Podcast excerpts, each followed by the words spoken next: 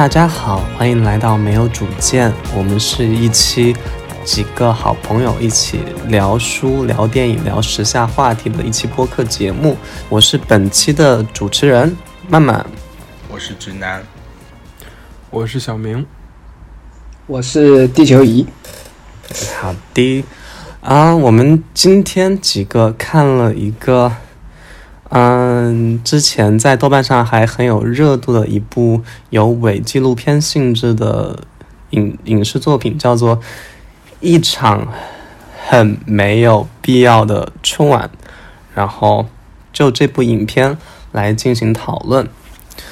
嗯，首先我们想要了解的是，大家对于这部作品有没有？自己比较喜欢或者是印象比较深刻的点，那我先 Q 小明吧。就最喜欢的应该就属于他们开会的那一段，尤其是他们确定海报的那个时候，就你们也有印象对吧？他就跟我们平时开会好像啊，非常像，就是拿出了三个全全都不行的方案，甚至非常荒谬的方案，然后前两个都否掉了之后，别人也不好意思否定你第三个了，然后你又说得过去就。就就就放上去了，然后大家还会直说好，而且而且就是而且就是废话很多，就就是其实做出来最后第三版明明他是想推这版的，他一定要把前面两版这个努力讲出来，就非常符合现在公司的这种价值观，就是努力的过程全都要讲得很清楚。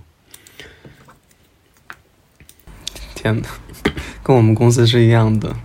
对，就之前开会的时候，老板就总说我不会汇报工作，因为讲的太简单。然后他们可能就希望你去把那些事无巨细的都都讲出来吧。好的，那我想问一下，直男，你有什么比较有印象的点吗？我觉得那个假惺惺超级搞笑的，就是他永远都在都在都在附和别人。嗯，对对对，是这样子，是这样子，这个好，这个好，要骚点，要骚点，他永远都在附和别人。对，而且而且他好那什么，他好会推卸责任啊！就是，就是就是，他就属于那种宁可宁可不不不不不显露自己，但是他也不要把那个责任放到自己身上的人。一有什么事儿，他想到一个什么什么主意，就是哎呀，那是谁谁谁如何如何，所以我才如何如何的呀！就是好像我只是一个顺水推舟的人。这个这个跟他那个没有，就是完全附和别人也是一样一致的，非常的一致。对对对，反正有事情落下来的话，都是别人的责任了。关于那个开会玩玩，就是还有一点就是蛮好笑的，就是那个那个那个人叫什么来着？反正他好像负责什么，负责就是负责设计的吧。然后然后他不是在那个开会的时候，在平板上记得就是嗯嗯啊啊，对。不知道你们有没有印象？他那个平板上那个标题字体 就是这几个字。在开会的时候也不知道在记什么，但是呢，就是能记，就是这几个字。那接下来想问一下地球仪，你对于这部短片有没有什么比较印象深的点，或者是你从一些影视语言或是比较嗯专业的角度对它有什么理解吗？嗯，倒倒也没有啊，就是这。这部电影就是基本上是从头笑到尾啊，就很少看到一部能这么发笑的电影。然后印让我印象最深的应该是那个 那个 rap 的团队叫 You Must Love 是吧？应该没记错的话，应该是。对对对，Must Love 必须爱。对，You Must Love 就是啊啊，Smoke Rider 啊，对对对，Smoke Rider 就是就连取名都非常有意思，一个是 Smoke，一个是 Rider，就是。而且他前后那种反差感，前面唱那个 You Must Love 的时候唱的非常不好，然后后面正经起来，他给我一种我之前特别喜欢的一个动漫，就是《银魂》里面的一个感觉。前面是嬉笑怒骂，后面又开始认真。真的，我在听他们后面在春晚上唱那首 You Must Love 的时候，我真的听哭了，真的，我眼泪刷刷的往往下流。我也不知道为什么，我就感觉我我我有个朋友，因为我也推荐他看了嘛，然后后来他跟我讲的时候，他说。他说这部电影对他来说真的是不太好，不太好看，因为他说所有的梗他都知道，他都了解，他都能猜到，就是一次没有什么新意的一个尝试。然后他问我为什么会喜欢他，我想了好久好久。后来我想到一个词，我想到就是那个之前我在群里面发的那个，就是浪漫主义。就整部电影给我一种感觉，就是一种非常非常纯正的、纯洁的这种浪漫主义的色彩。然后后来我我后来不是在群里面发了，我说怎么去定义这个浪漫主义嘛？哦，我为了去印证这个，我觉得这部电影就是浪漫主义的一个印证，我还去看了那个以赛亚·柏林的那本书，就是《浪漫主义的起源》。我在这个《浪漫主义的起源》里面还真的找到了为什么这部电影可以称为是一部浪漫主义作品的一个一段文本。他以赛亚·柏林里面有一个观点，就是呃，浪漫主义里面有一个表现形式，就是对无限的向往。就是浪漫主义如何表现深度，就用有限表示无限，用有形表示无形，用死亡表示生命，用言说表达无以言表的意愿。然后那些关于异乡的、陌生之地的、异国的、奇遇之遇的这种创作，啊，那些源于日常生活经验的创作，那些关于变形幻化的玄幻故事，那些具有象征或者寓言色彩的故事，那些涵盖着许多批评家色彩思索的这些。呃，深刻的这个神秘的叵测和典故以及意象，都是返乡的尝试，就是有一种力量吸引他回到老家，就是对过去的一种向往，他就称为对无限的向往，就是对，就是这种。然后我觉得这部电影它就是对过去的一种向往，对过去我们看到的，我们本来。我们本应该认为春晚应该就是这个样子的这种向往。之前不是，呃，抖音上非常有一段非常著名的采访，是赵本山的一段采访嘛，说小品的最主要的这个意义就在于让人家发笑嘛，不要带有太多的说教的意义。然后现在的春晚因为带有更多的说教意义，所以让我们变得不再那么喜欢春晚。然后这个一场很没有必要的春晚，它就是对过去的一种无限的这种向往，然后它就是浪漫主义的表现深度的一种方式。对，所以，我我是这么理解的。大家觉得今年的春晚怎么样？你觉得，呃，你怎么评价今年的春晚？有没有你什么喜？有没有你喜欢的节目？或者说，还是说真的都都不怎么样呢？嗯，大家对今年的春晚是怎样一个评价？我对今年的春晚，可能是因为，如果我是我是从以前就是完全观众的角度，会觉得就是跟。什么屎一样？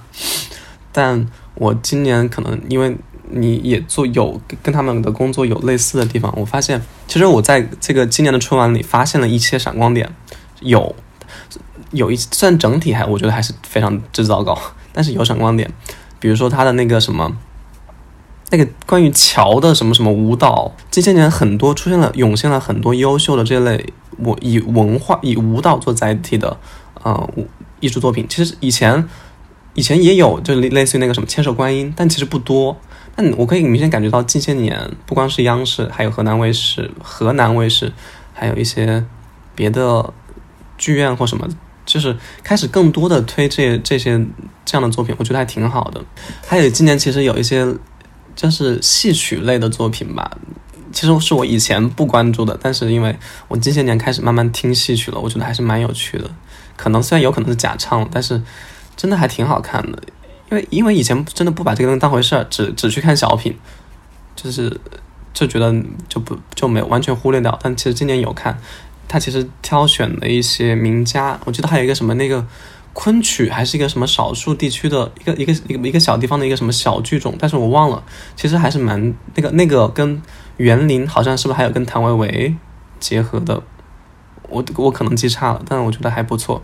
还有那个歌是，还有那个歌曲是是女儿是母亲是女儿是女儿是母亲，我觉得也算是还可以，真的还还算是蛮不错的作品。就是在让我看到创作者在极其有限的空间里戴着镣铐跳舞，其实还是有一些尚尚可的。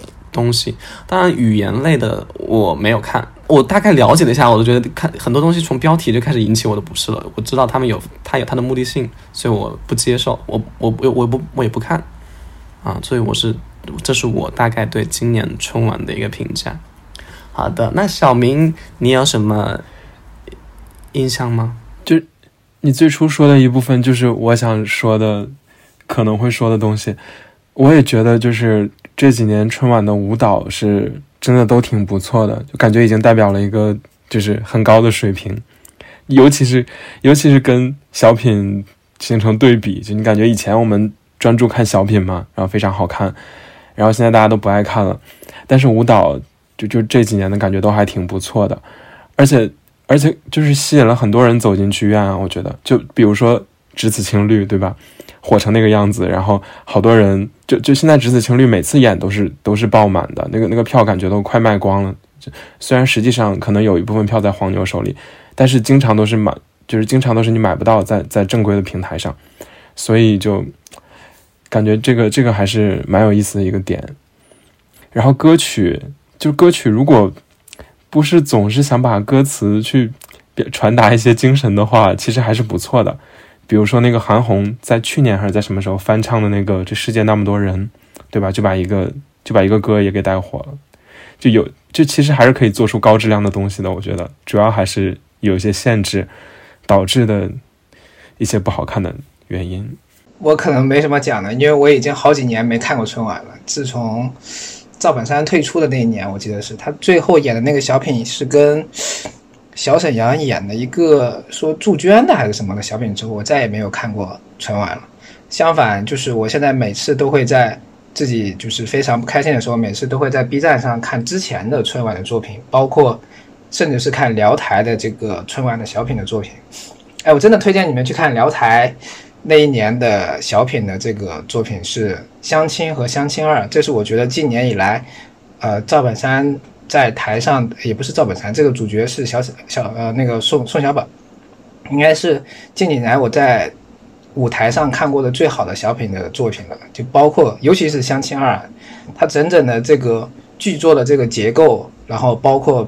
这个爆笑的这个程度，以及，呃，就是后所谓的文本的呼应，都是达到一个非常高的一个层次。我我不知道，我不知道你们看春晚的主要目的是什么。反正我看春晚的主要目的就是看小品，其他的我基本上不会关注。如果我之前看春晚也是，就是有小品的时候才会看，没有小品的时候就在刷手机或者是看别的之类的。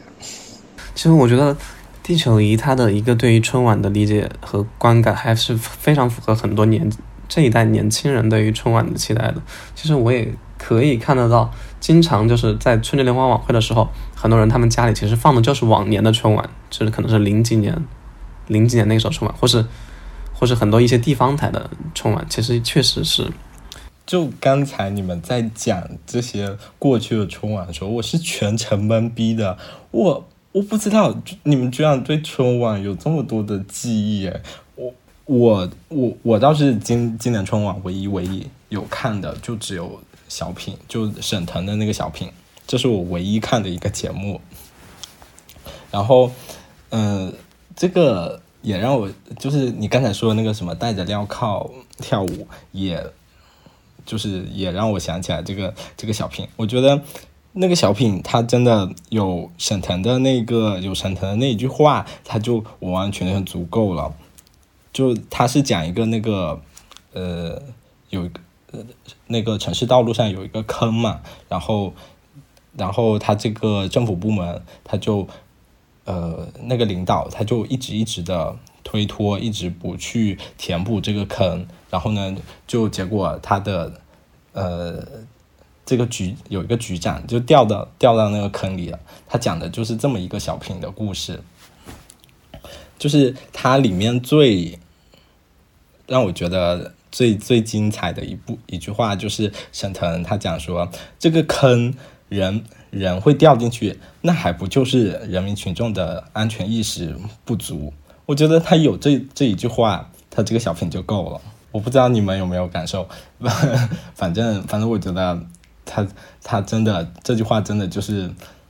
非常的印证了那句话，就是带着镣铐起舞。老实说，我并不是非常喜欢沈腾近些年关于这些腐败或者是嗯关于涉及政涉及到政治议题的小品吧。我不，我个人不是很喜欢。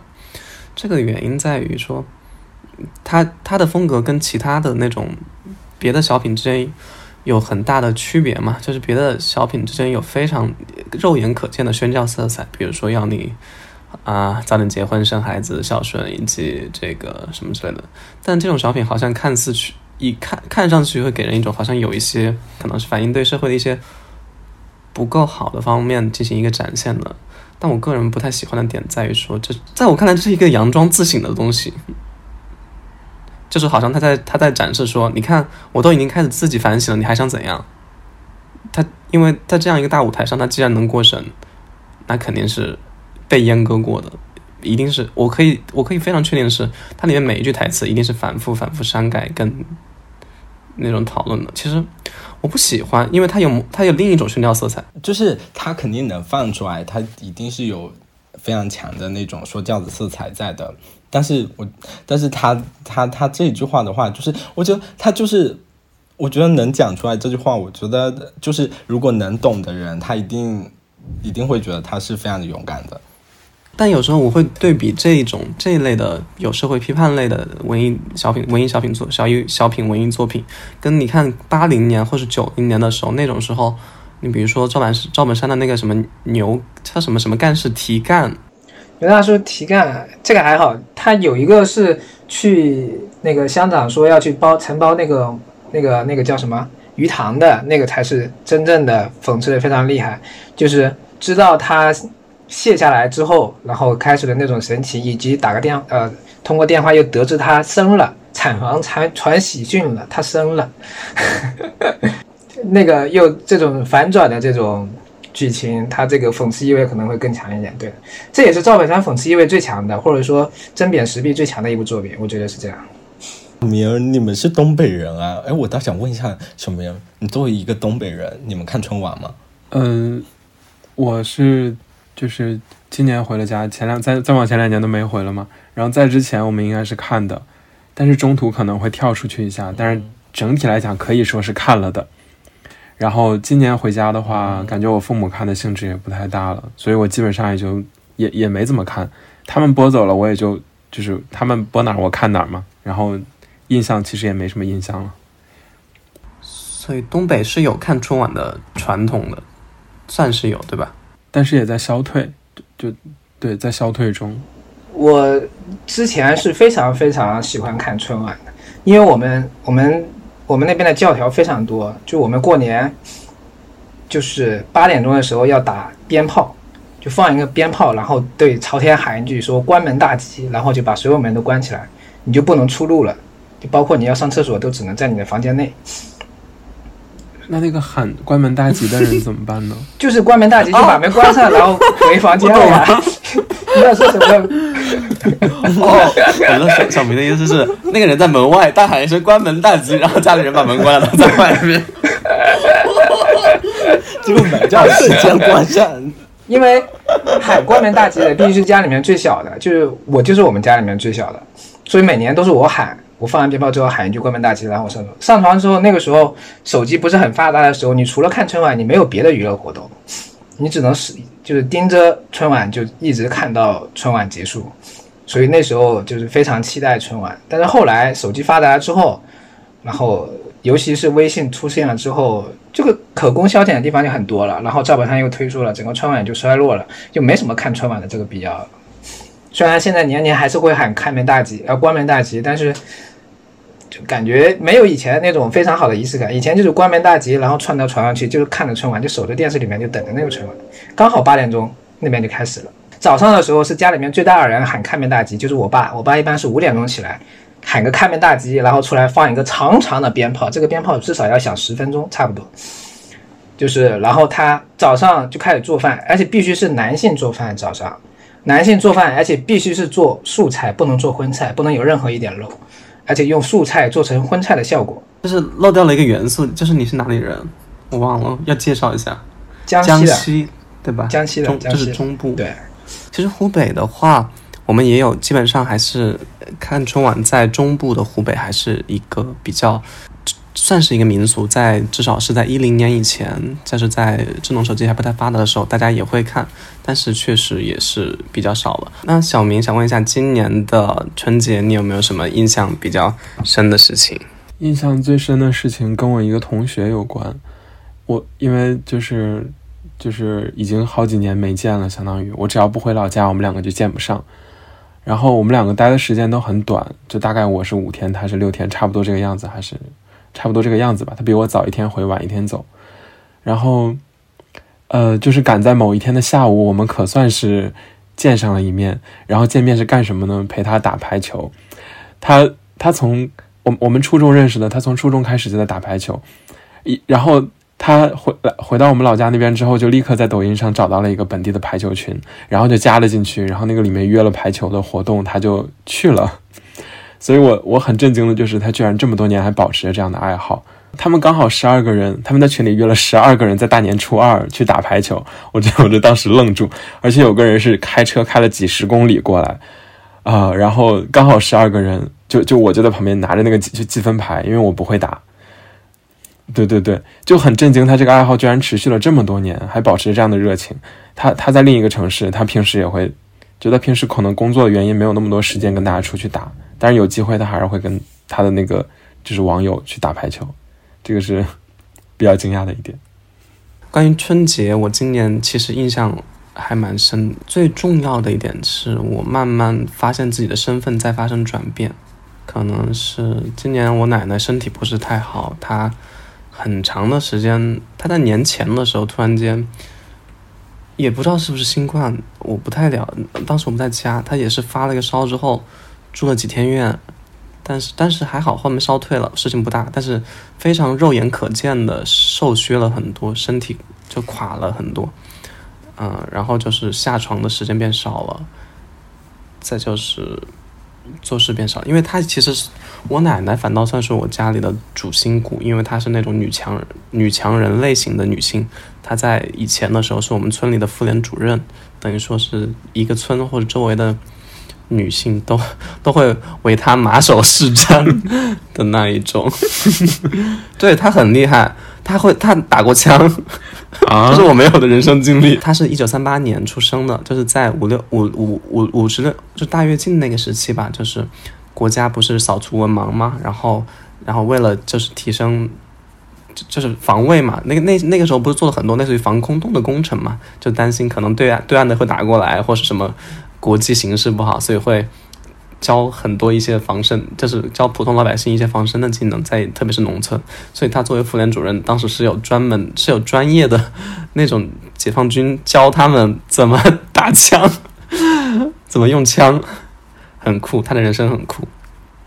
他他在他七十多岁的时候还能够肩扛一百多斤的水稻，谷子很厉害。是真，是他的确是很强，对，但他，所以也导致他晚年的那种病痛很多，他他非常多的小病小痛，那种筋骨上啊的，还有那种因为操劳的太厉害了，他。特别是在我的爷爷去世的很早，我爷爷在五十岁出头就去世了，所以他五个孩子吧，还是六个五个孩子去世了一个，应该是六个孩子，都算是主要在他底下养大的。今年垮了之后，我的父母他们其实是有一点，我可以这样说吗？我认为我的父母是一点是那种有一点妈宝的父母，嗯，因为我奶奶她是一个对孩子们很尽心照顾的很女强人类型的，所以有的时候她的孩子当然很孝顺，但其实很多时候很很多事情他们不操心。比如说我奶奶有个菜园，他们根本不知道那个菜园怎么打理啊。平时做饭的时候，他们也我爸妈也做吧，但是不多。然后今年我回来之后，就开始要帮，就开始要履行一些长者，长者要履行的义务。比如说今年的年夜饭，主要是我来操持，帮忙操持嘛。还有就是一些大小的事情，最重要、最重要让我意识到这个点的是，是我大年三十的那一天，陪我爸去讨薪，因为他们当时给人家做园林的。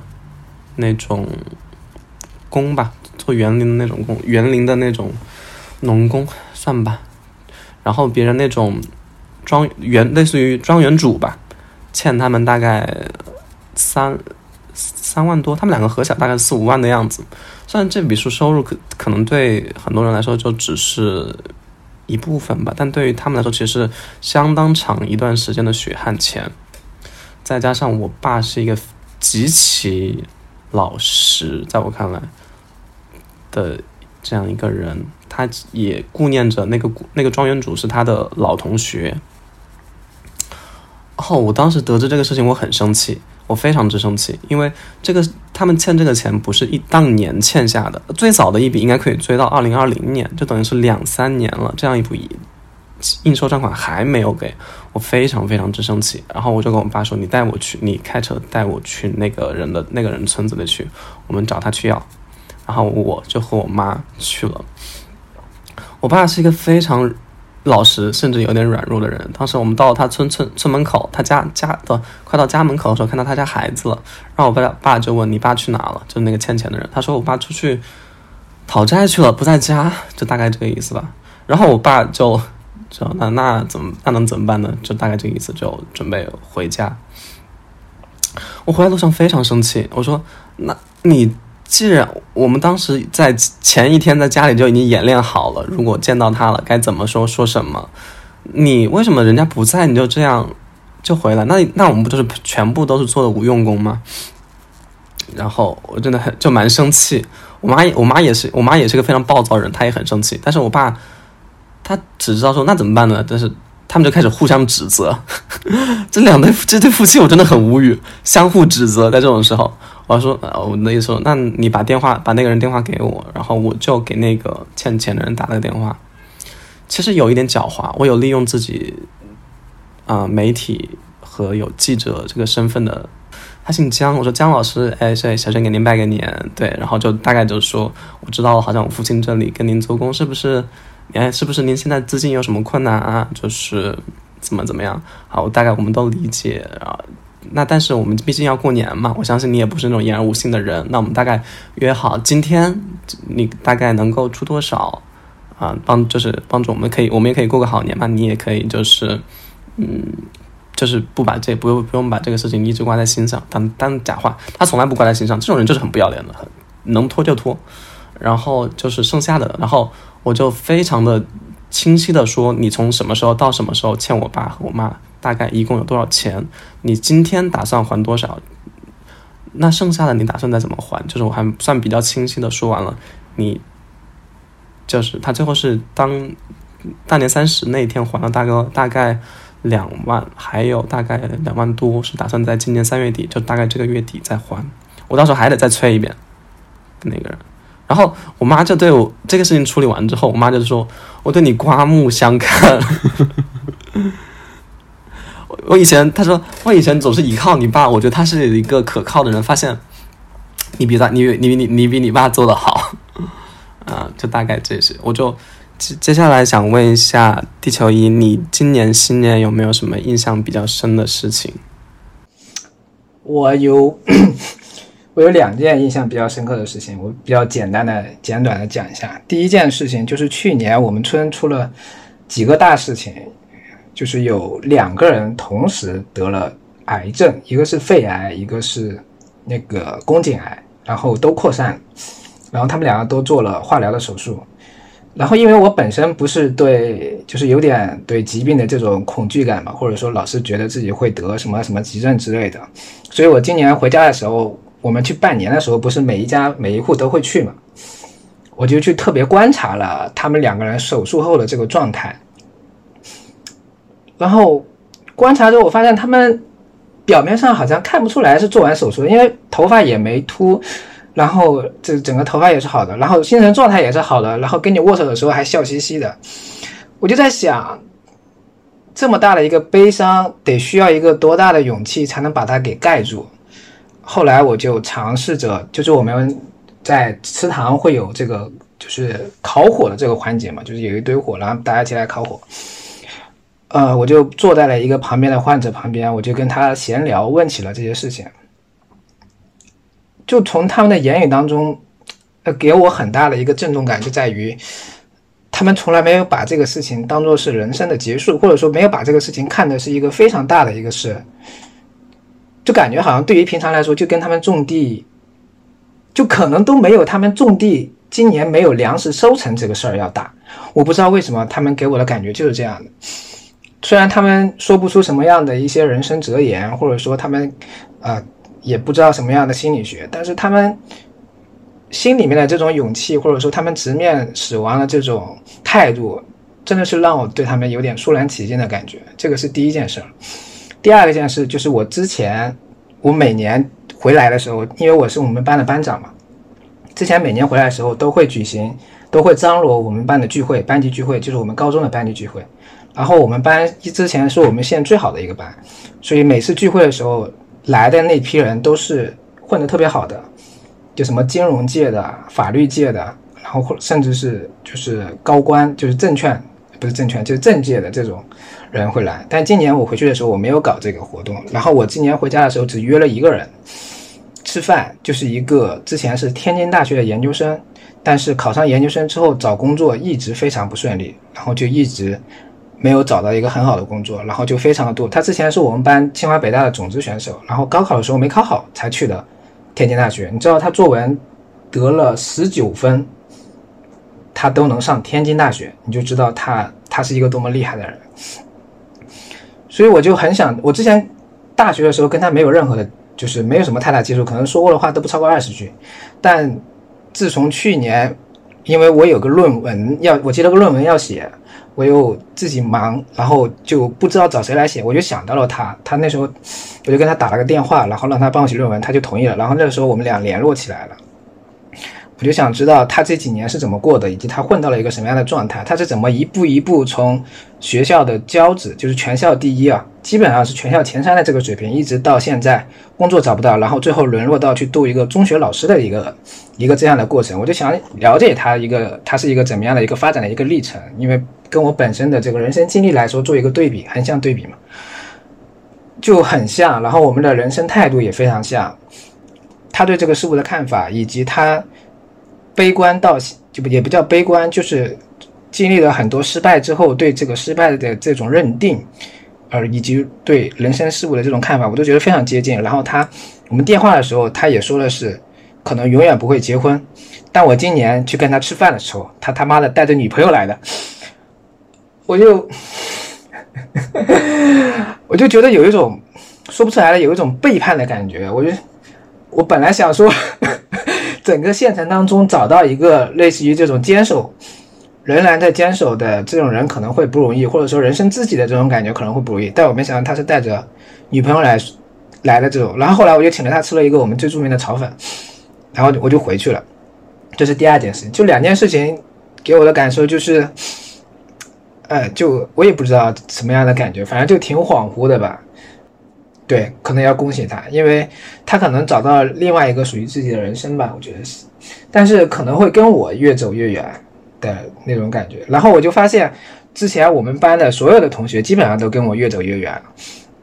有的是因为混的实在太好了，我也不好去接触；有的是因为，呃，就是我的这个身份态度，我也不知道如何去跟他们这种结了婚、生了孩子的人去做接触。就慢慢的我。我之前在我们高中的时候，因为我是班长，所以基本上所有人都混得特别好，基本上所有人都是我朋友。但是现在变成了所有人都不会变成我朋友了。我现在唯一高中的时候跟我是非常非常好的朋友，仍然在联系，时不时保持着电话沟通，然后仍然会互送生日礼物的，只有一个女孩子。而且这个女孩子她她是一个，我之前跟你们说过，跟小明可能说过，她是一个。活到二十七岁才知道自己是被领养的这样一个女孩，就是她她的她的人生的这个创伤，导致了她这个抑郁这种态度可能会跟我现在的这种状态可能会契合的会越来越好，可能是这样。对，就是我很好奇，就是嗯，他知道他自己是被领养的这件事情对他的冲击，对他的影响。是怎么样子的？首先，肯定就是工作上他就没办法专心的投入，然后其实他患了非常严严重的抑郁症，可能是重度抑郁了，他已经要达到那种吃药的这种态度了。然后他会时不时的心慌，就是心慌到什么程度？就是抑郁心慌到每时每刻都要吃那种降压药来控制自己的这种心跳。然后来控制自己的血压，他那一段时间可能持续了大概有半年之久。就是我们说一点题外话，就是他这个事情对他来说意到底意味着什么？意味着他之前非常喜欢的父母，他不是他亲生父母啊。那你要如何去面对现任的父母，以及如何去？规划自己将来的未来，哪里是他的家？这是个问题啊，他没有家了呀。那这个这个情况是这个情况怎么这个这个事情是怎么发生的呢？就是他是怎么知道的呢？他那总不可能说他不是他不是他父母亲生的，然后他就他父母就不要他啦，或者是说他就不能回这个家了？也没有说不能回这个家，但是如果你知道自己的抚养了二十七年的这个父母不是你的亲生父母之后，你回家如何去面对他们？我觉得对他来说也是一种挑战吧，因为毕竟要变换一种方式啊。我觉得这个可能更更多的是跟说他跟父母就是，呃，他他父母是怎么看，怎么怎么跟他说这个是是他父母告诉他的吗？不是他父母告诉他的，是他同学告诉他的。他同学告诉他的，就很离谱哎。他也觉得很离谱，就是他同学知道，他哥哥知道，他父母知道，他不知道。那哦，那就是那也不是说他父母就是嗯，就是就是就是说你不是我亲生的，那个我们我们之间不没有那么那个亲，没有那么亲了，也不是这种这这种事情吧？对啊，那只只是说他无意中知道了这个这个事情，他的他跟他就是可能可能在我啊，我我也不能随便的嗯、呃、假设或者是换到别人的立场去想这个事情。嗯，但是我就觉得，就是当你二十二二十多二三十年来的父母，然后突然突然知道他们不是亲生父母，我觉得这个事情还蛮那个的。没有一个跟你有血缘关系的，万一跟你有血缘关系的，反而还不在意你，你就可能就成为这个世界上唯一的一个女人了，就是一个孤岛了，你可能就变成这样一个孤独的人了。你你可能是个男生，你可能会有能力去 handle 或者是去处理这些问题，但是对一个女生来说，女生天然是要找依靠的呀。啊天哪我要剪掉发言，怎么会有这种发言啊？我我不行，我你这我实在看不下去了。我凭什么女生就是就有这天生就这样子呢？真的是你你你真的是居然会有这种思想，白看了，真的是白看了。我我我大概理解那个女生的一个想法，是因为我有我身边我认识的人有类跟她相反的经历，就是怎么讲？这个事情这个事情是这样的。我外公在他快去世之前，才告诉我们，他以前结过婚，有一个儿子，就是在他七七十岁，就是再过两年就要去世的时候，行将就木的时候，告诉了我的大伯，我们他们所有人都非常之惊愕。然后我想我想说的不是这个，而是那个那个那个大伯，就是就之前他就第一次结婚生的那个儿子，他是怎么一个反应？就跟这个，所以跟这个女孩子相反的嘛，因为这我这个就是老就现就是那我那个，呃，第一任生跟第一任生的那个大伯，他等于说知道了自己并不是一个没有父亲的这种野孩子，因为他他因为他跟他的那个妈妈等于是被是被赶走的，别人从小是被视他是被视作拖油瓶的。然后他他他五十多岁了，我那个我外公他七十多岁了。但是他们第一次，所以他第一次相见是怎样一个心情啊？那个我妈给我形容，他们两个第一次就是相认的时候，抱头痛哭，因为因为你发这是一个相反的东西，因为就像那个女孩，她其实丢失了一个身份认同，丢失了一个过往她坚信不疑的身份认同。我的这个大伯其实是找到了一个身份认同，他的他有父亲。他并不是野孩子，甚至他的父亲还健在，虽然其实可能也呃不能在一起，就是尽孝很久了，但是是有父亲的。这这我从我我从我这个大伯能有多，就是能他们能有多欣喜、多痛哭流涕，就能想象到那个女生有多错愕和惶惶惑吧，惶恐又迷惑。而且在他知道这个消息之后，他对自己的身份都产生了不。太的认同感。哎，等一下再插一句，小明，如果你发现，假设啦，你发现自己不是像他父母亲生的，你会想要去找亲生的吗？嗯，我可能就是如果如果他们找到了我，我应该是会认的，但是我应该不会主动去找。嗯，其实我觉得找不找，那你们两个呢没大的必要，嗯而且不可能，而且不可能。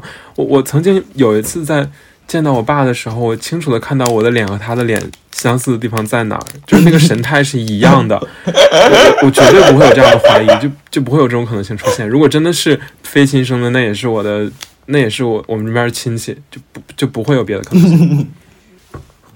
这个又让我想起来，你是什么瞬间发现自己和父母很像？对，那那一刻真的是知道，原来这就是基因。我我我不知道你们会不会这样想啊？就是我觉得父母和孩子的关系更多的是建立在这么多年的相处，其实跟本身基因有没有传承，我觉得关系没有那么大。所以其实对我来说，既然我已经在二十几年都相信，不对不对，十八年来都相信我父母是我父母了，那么就他们换换成另外两个人，就其实我觉得没有必要啊，就因为因为其实这个关系已经通过这么多年的感情建立起来了。好像还有一个议题吧，我来看看，大家觉得春节是一定要回家的吗？是我自己好奇的问题。那我觉得，首先地球仪应该是非常具有发言权的，先让你来讲好了。我本身是觉得春节是没有必要回家的，就是回家其实对我来说是一种义务，是我必须要向父母完成的义务。因为如果我不回家的话，流言蜚语会影响到我父母的，他们的形象是依靠着他两个儿子来维持的，也不能说依靠，就是他两个儿子的表现的这个方式会影响他们在村里面的形象的这个评价，以及他们将来在村里面生活的这个质量问题。我觉得这是一定会的。你还有个兄弟啊？对我有个哥哥，我哥是我们村里面的第一个大学生，正儿八经的大学生。他考上大学的时候，村里面摆酒是可能是有史以来最最壮观的一次。然后，而且最我记得印象非常清楚的是，他结婚的不是他结婚，他他摆酒的时候，有人送了一卡车的柴过来，他已经代表了一种对烧的柴，就木材，对柴火。就代表了某种村里面人对知识分子的这种、这种、这种、这种敬畏也好，或者崇拜也好。而且，因为我跟我哥是读过大学的，可能是村里面现在只有三个人是读过大学，然后我且都是研究生的，你就能发现，哪怕是村里面的首富，现在坐拥资产上亿，他也会对你是有一种觉得。他的知识层面不如你，他很多东西都要请教你的这样一种态度。你知道，我之前在比亚迪上班的时候，在深圳比亚迪上班的时候，我回去的时候，清明节回去或者是国庆节回去的时候，都是村首富开着他那个奥迪 A 八来我的这个比亚迪门口来接，就非常的不会说让你自己搭车过去去他那个点，他在东莞，我在深圳嘛，不会说让你去东莞，然后跟他一起玩，他是从东莞开车开到深圳来接你回去，就是代表了他们对知识分子的一种尊重，某种尊重也会投射到我爸妈的这个身上去。所以，如果我今年不回去的话，家里面就会传风言风语，就是觉得要不就是他儿子在外面混得不好，要不就是他们家的感情关系处理得不好。一旦出现了这种裂痕的话，或者说一旦我没有用心去经营这段家族关系的话，我爸妈可能就，我能看出来，我爸妈是非常享受在村里面这种话语权的体系的，就是凡是有东西先问他们，因为要不就问他们两个儿子。尤其是涉及到一些知识层面的一些东西的话，我能感觉到我爸妈是，而且我爸妈也做得非常之好。你知道，我妈是我们村里面第一个会开车的女性，她是第一个会开摩托车的女性。她我记得非常清楚，她年轻的时候骑摩托车的时候，都是我们这几个小孩五六岁的小孩在后面推着那个摩托车，她开始一样一样开始骑会的。她骑的是男士摩托车，然后她开始后来是我们村第一个学车，然后会开车的人。她学会车开车的第一件事情。就是帮我们村里面那些老人去医院，或者小孩要生小孩，就是小孩生病、老人生病，或者说要生小孩去医院，都是他接送的，而且他不要钱，哪怕是晚上两点钟来找他，他都义无反顾的去接他们去医院，或者是送他们去医院，就是完全没有任何代价。他非常享受这种过程，享受他一个呃既是知识分子的家庭，然后又是一个乐于助人的家庭，然后对别人非常好。所以我我妈。如果我我跟我哥不在家，他基本上不做饭，他就吃百家饭，他随便去一家人都有饭吃，他从来不用担心自己吃饭的问题。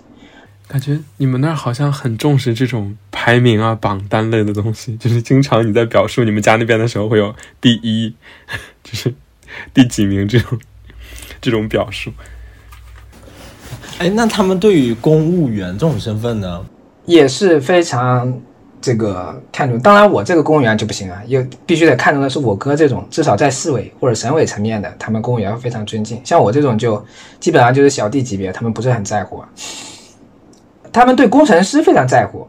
之前我在比亚迪做这个汽车工程师研发的时候，我们村首富甚至一度想用高薪把我拉到他们这个兄弟的厂里面去上班。相当于引进人才那种，但后来我没去，我现在有点后悔，我当时应该去的，这个薪资还非常高呢，我还去他们厂里面做过参观。他们对技术工种、技术人才比较尊重，然后对知识分子比较尊重，然后对高官比较尊重，就代表着世俗的这一种比较普遍的这种看法。对的，就跟你刚才说的，你们村的什么？学术叫什么？学术领袖什么？学术代表，还有还有财富代表，还有权力代表，真的就同样是这三个东西。你你们村真的是？对的，我跟你讲一件非常奇怪的事情，就是我去参加我高中同桌的婚礼，他在另外一个村，隔得很远，可以说是非常远了。我去参加婚礼，然后我在坐着吃饭的时候，然后之前我不是去台湾交过流嘛，然后我同学介绍我的时候说我是谁谁谁某某某的儿子，然后那个人说。你是不是之前去台湾交过流？我说是。我说你怎么知道隔了这么久？他说你这个去台湾交过流，整个乡里面都知道了。然后他就拉我去上座，你知道吗？就跟他们的村里面的最好的一桌坐到那个最上排。我觉得就很很，就让我当时有一种就魔幻现实主义的感觉，身处一种德不配位的那种感觉，我就觉得好尴尬。然后又又感觉身上。背负的东西可能就越来越多，我我我就有一种这种感觉，就一种很无力的感觉，就是你所努力去追求的东西，成为了你本身活在这个世界上的障碍。啊，那直男，你觉得现在这样的春节还你是有必要回家的吗？或者说你有没有不想回去回家的时候呢？现在？呃，我是觉得。嗯，春节，就你，你可能还是会想要说跟家人待在一起，就是你可能回的不是某一个物理意义上的家，你就是只是和家人待在一起，而且，而且在我看来的话，就是家人就是更更更更更主观，个人个人的那种主观一点，我会觉得说，就是跟我亲的。呃，才算才算是家人。就我不怎么亲的话，就是即使他是某种血缘或者是嗯家族上的什么关系的话，我也不不太认同是是家人。所以，我可能不管是家的概念还是亲人的概念，我都觉得是更我个人更主观一点的，就是跟更愿意跟自己更亲近的人、亲密的人待在一起。就好，而不是那种所谓名义上的亲戚啊或什么之类的，对吧？对，嗯。小明，你觉得呢？你你现在觉得呃，过年有必要回家吗？或是你会不会有不想要回家的时候呢？我觉我觉得呢，是应该，就是还是应该保持一个相对频繁的周期，跟家人待在一块儿，无论是回家或者是带父母出来。然后，我只是觉得不一定要在回要在过年这个时间点。因为在过年这个时间点回家，就意味着要见很多亲戚，然后这这个是让我，就是这个是让我不太愿意的地方。其实见父母啊，跟父母待在一块儿，虽然说就是不如在大城市的生活那么多姿多彩，但是我觉得也挺有意义的，挺好的，就是是一种是另外一种舒服的环境嘛。对，但是我父母不会接受这一点，他们不会觉得说你。赶在其他时候回家，然后过年就不回来了，这种是 OK 的。他们就会觉得过年就一定要团团圆圆在一起，所以就也没有办法。关于过年要不要回家这件事情，我觉得我没什么发言权，因为我在离我家二十公里以外的地方。我，对，我每我每我平均每两周回家一次，没什么话发言权。但是如果说哈，嗯，我过年一定会回家，特别是近些年，嗯。啊，我我有种感受，我在要我要开始慢慢的面临一些告别了，面对一些告别了。不止，嗯，当然亲人的离去、死亡是一部分，更多的是我和我故土，就是和我曾经生长的地方的一个连接的消逝。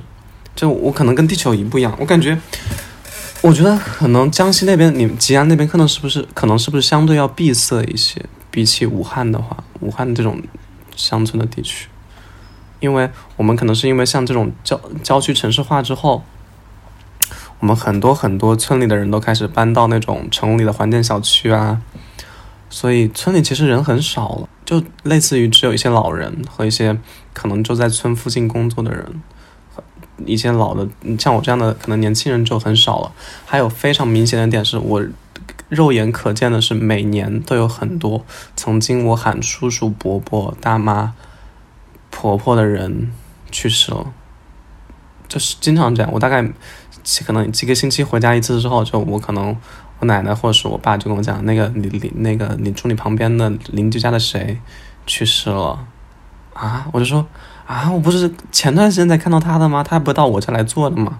做过吗？然后说，嗯，可能就是生有有那种自然去世的，也可能是因为生病走的，都有。我非常明显，人是一人人的死亡是一方面，更多是是那种过往让我觉得压抑，或是像地球仪你讲到的那些大家族的东西，我在肉眼可见的知道看到这些东西在土崩瓦解。因为城市城市化的影响，我们这边，所以我现在还蛮愿意回家的。还有一份很重要，就是我刚才讲到一点，是我慢慢发现自己的身份在转变。我可以做到回家不跟我爸妈吵架了，过年七天完全没发火，一句重话没讲过，不可思议，不可思议！这是这如果我家出个出份报纸，这绝对可以上头条，太离谱了。我家是我跟我妈有矛盾，我妈跟我爸有矛盾，我爸跟我爸跟我有矛盾，然后我奶奶跟我妈有矛盾。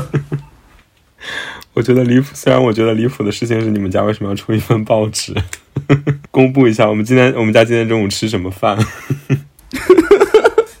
也不错啊，也不谁说报纸一定要广而告之是吧？我不考虑传播率怎样，就自己为自己的生活排版。太好了，太好了。让我们来关注一下今天的卧室发生了什么新闻。这，你这你这句话可以当标题了，为生活为自己的生活排个版。好快呀！没想到我们的节目要进入尾声啦。小所以那就想问一下，亲爱的朋友们，就是二零一三年已经过了一段时间了，这个不太新的新年，你们有什么愿望呢？那首先从直男开始吧。我刚刚突然想到一个绝佳的这个新年新年 flag，希望大家的愿望都是。就是禁欲一年啊！我不理解，我不理解，真的是好愿望。隔，那那我祝福你吧，隔行如隔山。我不理解。哎，笑死我了！啊，你你居然学我的精神领袖，反对这门亲事。嗯，我想第二个说。我想第二个说，因为我跟你的愿望有近似之处，嗯，是反着的吧？我是没有反，没有，没有达成三百六十五次。我的我新年的愿望是，嗯，我可以想释放自己的欲望就释放，那不也差不多吗？哈，差不多，我也觉得差不多。作为做，我想做一个欲望缠身的人。嗯，地球仪你呢？呃。新年愿望是考上公务员吧，就是考上别的地方的公务员，就是逃离这里，因为我最近实在是太忙太忙了。好好认真的一个愿望啊，小明，我把你放在最后，你感受到我用心了没？我感受到，感受不到吧？我感受到。你的愿望，你今年的愿望是什么呢？跟地球仪的会比较类似，就如果只说一个的话，会希望今年可以做一份喜欢的工作，可以换到喜欢的工作。你有换工作的想法吗？是吗？今年每一天都有。谁不是呢？谁不是呢？嗯，好的，嗯，这就是大概我们这一期没有主见的内容啦。关于春晚，关于春节，每个人都有自己的理解和期待。在新的一年，祝大家都可以实现自己的愿望，过得开心。感谢大家的收听，拜拜，我们下期见，拜拜，拜拜。